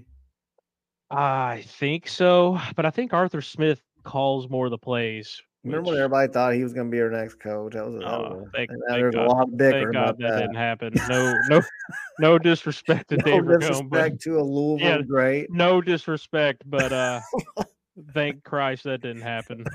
Because There were people that were adamant. They're like, Dave Ragone is going to be the guy. I'm like, yeah, please. It kind of no reminded me of Kenny Payne, which we're not going to go there either. So we're going to keep this football. But I do. Pepperidge Farms remembers when Dave Ragone was going to be our next coach. Pepperidge Farms, remember? Uh, just a real quick, some ranked action still going on. USC is number nine in the country. They are tied with Arizona with eight minutes left in the fourth quarter. 28 28. Boy, So if they lose and Notre Dame loses, if they lose, Notre Dame loses. That's that'll be an more. interesting matchup next yeah, week. That's well, yeah, I didn't even think about that, but also there's more spots for us that we could possibly move up to. Oh, that's so cool. Awesome. Lawson Clips. Thanks for joining us. I know I've seen you in here for a while commenting. Uh, he said afterwards, Notre Dame coach Freeman said nobody has affected our quarterback like Louisville did. So that's a hell of a compliment. Yeah, that is. I mean, we all saw, we know that, but it's it's cool to see it acknowledged. Like, you know, hey, they did a hell of a job, you know. Oh, Mike Price points out something that we've all not mentioned. We are bowl eligible. I thought about that earlier before we got on, but then I forgot. we're thinking bigger and better things. Good Yeah. sunny, good sunny post there, Mike. We're thinking 40 and 0, Mike. Mm-hmm. I got my t-shirt ready. Got my t got my t-shirt ready. Oh, Oh, man. hey, just just beat Pitt, even if it's by one point. Just win that game. I hope it's by a lot more than that, but I'm just saying, like, It's on the get road. out of there. On the road, it's Is it- a hangover road? game. It's Yeah, a it's hangover road. game. You know, it could be. You know, and I mean, Jeff Brohm said he's ready. He's already kind of talking to the guys about it, and but ultimately, it's got to sink in. So, you know, I've seen coaches beat it till they're, you know, scream till they're blue in the face about it, you know, keeping locked locked in. And sometimes it just doesn't happen. So we got to hope our guys have the right leadership. Bryan Hudson, those guys, got to keep them focused. And hopefully we don't have any lingering injuries. You know, uh, Ben Perry went down. He ended up coming back in the game. But sometimes you see those guys come back in the game and then they're out the next game. So I mean, we need to watch for that. I'd love to have Dawson back. Hopefully Mason Reiger can stay healthy. It seems like when he comes back in for a game, then he's out the next game. And we need we And, need these um, guys to stay healthy. Yep. Get past Pitt. Get to the bye week. Get to the bye week seven and oh. zero. Stay focused. As fans, we're gonna have to stay focused because next week's game is going to be broadcast on the CW network. So uh, it's going to Oh, be here we go. it's going to be Nobody's Uh, gonna Go ahead and say a tie. we're we're going to be in between those Charmed and uh, Buffy Buffy the Vampire Slayer reruns. Um, you won't be able to catch post game on the CW because they'll be replaying season three of Smallville. Um, Stephen Amell is going to come out and do the coin toss. yeah, it'll be uh, Look, I can't. the, the CW network, bro. Come on. I thought we were doing so good when Bally Sports disappeared, and now here we are. hey, isn't that how Marvel got its like uh you know What's next? Comedy? Central. It's like is uh Jeff Brohm gonna come out there like this next new Marvel character? Probably is gonna be shirtless Jeff Brohm from Top my God. Gun. Oh, Oh, I just remembered the CW network next week. That's that's yeah. Go cards. What the hell is CW? We don't know either. I just know they replay Smallville I didn't know that they ever. It, it, it, we might as well be on a Lifetime channel. Like I have YouTube no idea TV what they're even doing. have this? I'm about to look right now. I think we're on the Hallmark channel when we play. I think it does Virginia because Tech. Cincinnati was on the CW earlier this year, and I watched it. But Hey, I, I think we're on the Hallmark channel against Virginia Tech boys. oh come on, Oh god. right, right, right in between I Love Lucy and Smokey and the Bandit. Hokey High. Oh god. Oh, I can't breathe. Dude, I'm looking at I'm looking at the CW network. What they've been playing. This is. CW. I don't know how they're gonna don't make even time I for us. C- I don't even know if I have the CW network. Oh my if you god! have, if you have YouTube TV, you're in luck. Um, I do have YouTube. TV. so It's funny I have it. I didn't even know I had it. That's I only knew I had it because Cincinnati was on it earlier this year, and I wanted to watch one of their games. That was on is there. Is this the first football game they've ever shown? Like they're like, you know what? It is We the first season. I'm we pretty got sure to get on the map, football. and we're gonna start with Louisville versus Pittsburgh. Oh, That's the game. I can't wait until the announcers midway. You know, we Louisville just scores and and uh, it- after keep stay tuned to the CW network after the game for Smallville season two. Yeah. At halftime, they're gonna have like a new trailer come out. be, Yeah. sure, be sure to tune in at halftime. They're gonna replay that 1997 trailer for for uh Charmed, dude. Oh god, oh, I can't. the CW network. Oh, I can't. I can't do this right now. Uh, look at the commenters. They're dedicated to talking about the actual game that happened tonight. We we- we've We, completely. we're fa- we're so far gone from the actual game. We're we're onto the CW network trolling. Ugh. oh man, I'm telling you. I bet. Well, Virginia imagine Tech- what we're going to be doing on Wednesday. oh man. Oh, I bet Virginia Tech fans are pumped for the Hallmark game. It's just awesome, Lance. I didn't even know CW was still a thing. We didn't We either, didn't dude. We didn't either until this week. Um, yeah, I don't. I, I don't can't. know. I don't know. There's. I don't even know what you say to that. Like, Well, and uh, the, uh, when I was looking to see what channel the Cincinnati game that I wanted to watch on uh, was the the you the Yahoo app, it'll say like what the TV channel is underneath the game, and it just said it didn't say the CW network; it just said the network. And so I put on Twitter, I was like, "What the hell is this?" And finally, a bunch of Bearcat fans replied to me saying it's a CW network. They literally just said the network. oh, God. Let me see if I can find it. I can't do this. Cut it off. oh. Do we oh. do we do commercial breaks here? We might need one. Ugh. Oh, oh my god. I don't ugh. That Oh no, it didn't even say the network. It just said the. It says today at 5:30 p.m. on the. They just use it as Oh my Okay. god. Oh my god. Yeah. What would be what would be what How would be Jeff the ultimate gonna channel to prepare- have a game? How is Jeff Brohm going to prepare our players to play a game that he knows is on the CW network? This might be his his biggest Oh. coaching hurdle he's had in, in is- coaching history. Like you think beating Ohio State at Purdue was big. You think beating Notre Dame tonight.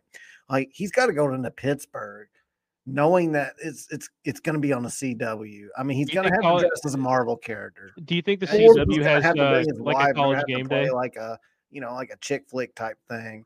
I don't know. They're gonna have to have a skit. I don't know how he's gonna do it, man. But he's got to keep his guys locked in.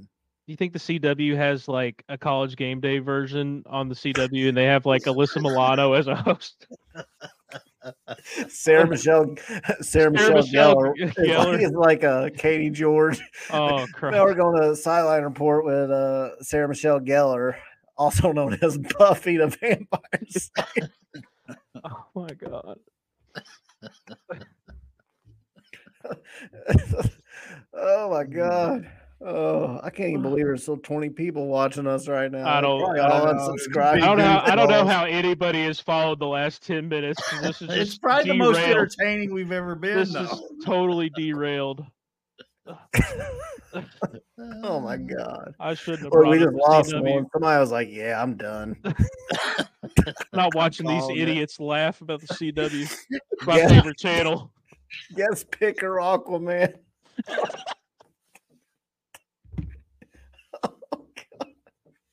How are we gonna how are we gonna do this next week? Dude, no. Ugh.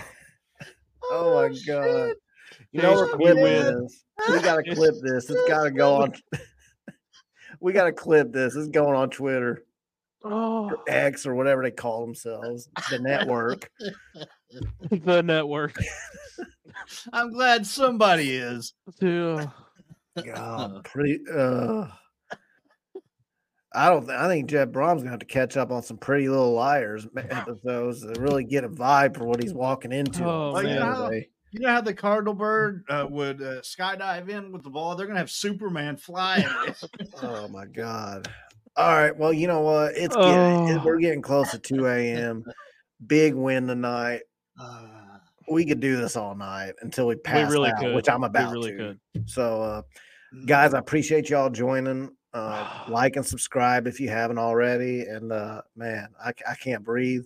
Earlier, I could hardly talk because I was yelling so loud. Now I can't breathe because I was laughing so hard. But uh, anyway, guys, celebrate. Like I said, expect a bunch of new babies in July. And also expect a bunch of men sleeping on the couch tonight because they pissed off their wives. So until next time, thank you for joining us tonight on the Third Banner Pod. We will see you Wednesday at nine o'clock to talk about the pit game.